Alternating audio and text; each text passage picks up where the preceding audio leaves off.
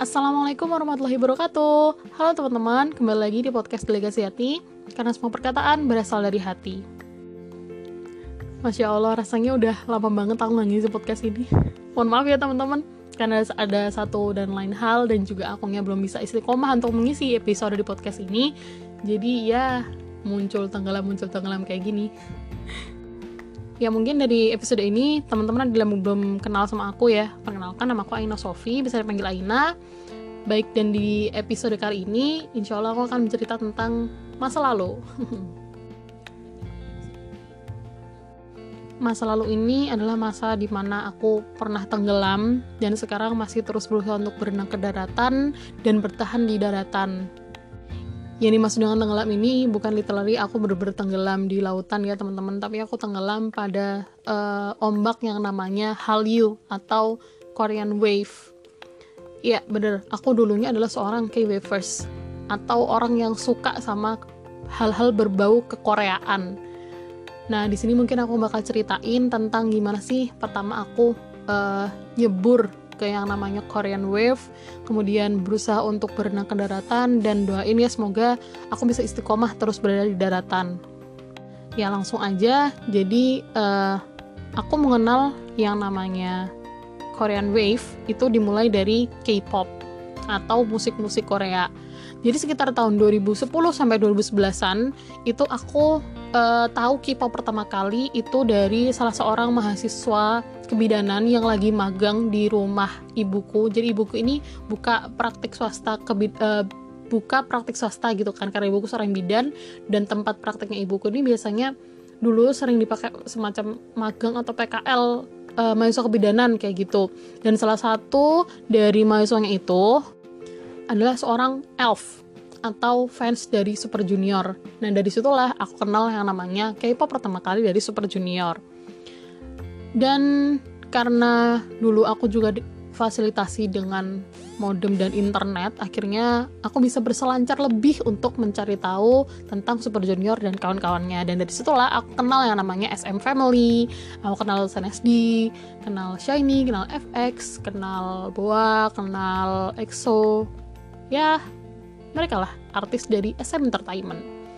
Dan kemudian di tahun-tahun sekitar tahun segitu ya, tahun dua ribu sepuluh sampai dua ribu tiga belas-an ya kalau nggak salah, itu di Indonesia juga lagi menjamur ya boy band atau girl band ala-ala Korea, kayak misalnya Super Icon, Smash, Cherry Bell kayak gitu, yang bikin terpapar bikin aku lebih banyak terpapar tentang dunia uh, K-wave ini. Dan waktu itu di tahun dua ribu dua belas, bulan Mei ya kalau nggak salah, itu Super Junior juga ngadain Super Show four di Indonesia yang ditayangin di T V nasional. Dan hari itu juga aku nonton. Bertambahlah uh, khazanah keilmuan aku tentang K-Wave. Dan juga teman-teman, kalau aku masih ingat tuh dulu itu ada salah satu T V swasta nasional yang setiap Sabtu siang itu nayangin M V M V Korea kayak gitu. Jadi dulu kalau aku pulang sekolah, Sabtu-Sabtu tuh pulang sekolahnya biasanya aku lebih pagi, sekitar jam sebelas setengah, jam sebelas, jam sepuluhan kayak gitu. Itu pulang sekolah aku langsung nonton T V, nontonin M V M V Korea itu. Dan dari situlah aku kenal uh, para idol K-pop generasi kedua. Ya seakan sama Super Junior tuh lah, mungkin teman-teman tahu ada MBLeg, ada Tiara, dan kawan-kawannya. Dan dari situlah dimulainya aku nyebur ke yang namanya Korean Wave ini bersama teman-temanku yang aku dakwahi tentang per-K-popan itu tadi. Kemudian singkat cerita aku lulus S D dan aku mau masuk ke S M P. Dan di mana aku S M P itu uh, S M P-nya sekaligus pondok pesantren modern. Yang di mana aku mengira ketika aku masuk pesantren aku bakal mikir, aku tuh mikir, aduh kayaknya aku gak bisa deh namanya Korean-Korean lagi, karena secara pesantren ya, pesantren itu kan biasanya banyak ngaji, habis itu ha- banyak hafalan dan sebagainya. Tapi ternyata enggak. Ma- aku masuk pesantren itu malah menambah khazanah keilmuan tentang perkoreaanku. Karena ternyata di pesantren tuh aku menemukan teman uh, sesama elf, dan kita jadi deket, akhirnya kita bisa berbagi informasi, saling bertukar pikiran tentang yang namanya K-pop.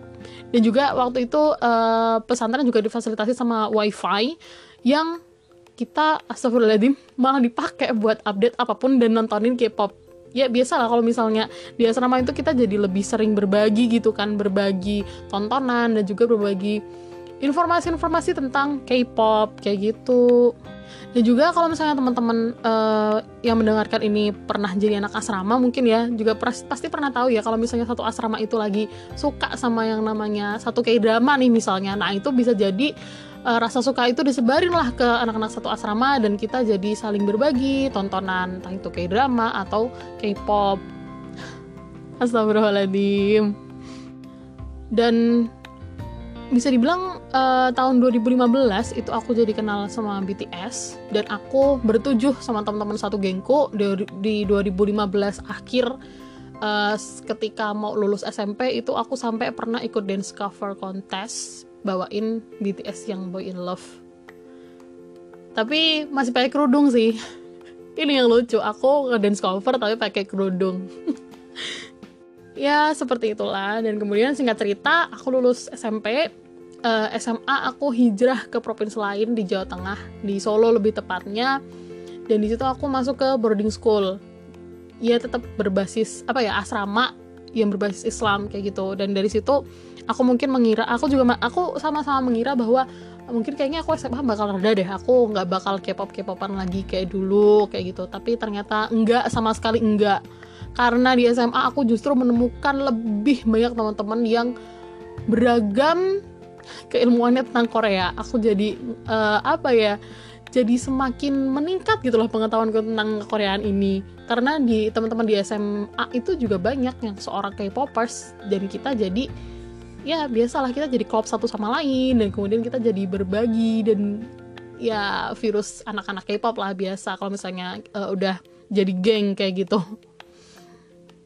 Dan lagi-lagi karena di boarding school itu kita juga dapat fasilitas wifi, akhirnya itu memudahkan kita buat update apapun tentang Korea kayak gitu, mulai dari K-popnya atau K-dramanya, variety show dan lain sebagainya. Dan udah terbiasa ada bagi-bagi tontonan apapun itu bareng teman-teman di asrama. Singkat cerita seperti itu. Kemudian eh, kalau ditanya tentang fandom, aku ini mulfan ya, multi fandom pakai banget, karena aku dari awal sampai akhir itu aku nggak pernah yang namanya setia pada satu fandom. Jadi aku dimulai uh, memulai fandomnya itu dengan Elf. Aku suka Super Junior, uh, lebih tepatnya S M Stan kali ya, karena aku suka sama seluruh artis S M. Dan ditutup oleh ARMY atau aku suka B T S kayak gitu.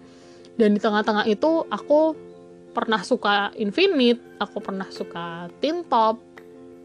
Apalagi ya, kayaknya itu deh. Terus pernah suka EXO, ya EXO tadi nih wah S M ya. Dan aku ini adalah tipe-tipe anak yang uh, lebih cenderung ke K-popnya ya, ke musik Koreanya gitu daripada yang lain. Aku nggak begitu suka, nggak suka-suka banget sih sama K-drama, karena kalau K-drama jujur aku agak pemilih, karena aku uh, memilih berdasarkan genrenya, misalnya fantasy atau mungkin action atau tentang slice of life gitu. Dan aku nggak terlalu suka yang berbau romance. Jadi aku lebih menyaring untuk K-drama, tapi Uh, justru aku lebih banyak kecemplungnya itu di lagu atau di musik, karena aku sendiri juga lumayan suka sama musik gitu. Dan aku nggak pilih-pilih uh, entah dari boy group atau girl group mana, dari agensi mana. Yang penting ketika lagunya enak, lagunya easy listening buat aku, ya aku suka kayak gitu. Asal lagunya enak, ya pokoknya suka aja. Nggak harus mengikuti boy group atau girl group tertentu. Aku lebih mengikuti musiknya. Dan nggak tahu ya, mungkin udah banyak, udah ratusan atau ribuan lagu yang aku hafal. Ya Allah. Dan uh, apa ya, penyakit penyakit kebiasaan anak-anak K-pop itu ya, kalau misalnya udah suka sama um, boy group atau girl group tertentu, tuh biasanya jadi suka juga sama apa yang dilakukan sama boy group, girl group yang dia suka gitu. Misalnya nih aku suka B T S, nah berarti aku sering ngikutin tuh B T S tuh ngapain aja sih, aku tonton variety show-nya, aku tonton Bang Tan Bomb, dan lain sebagainya. Tapi aku, selain walaupun aku mulfan dan aku suka banyak, uh, apa namanya, banyak girl group, boy group, tapi aku jarang banget yang namanya beli merchandise.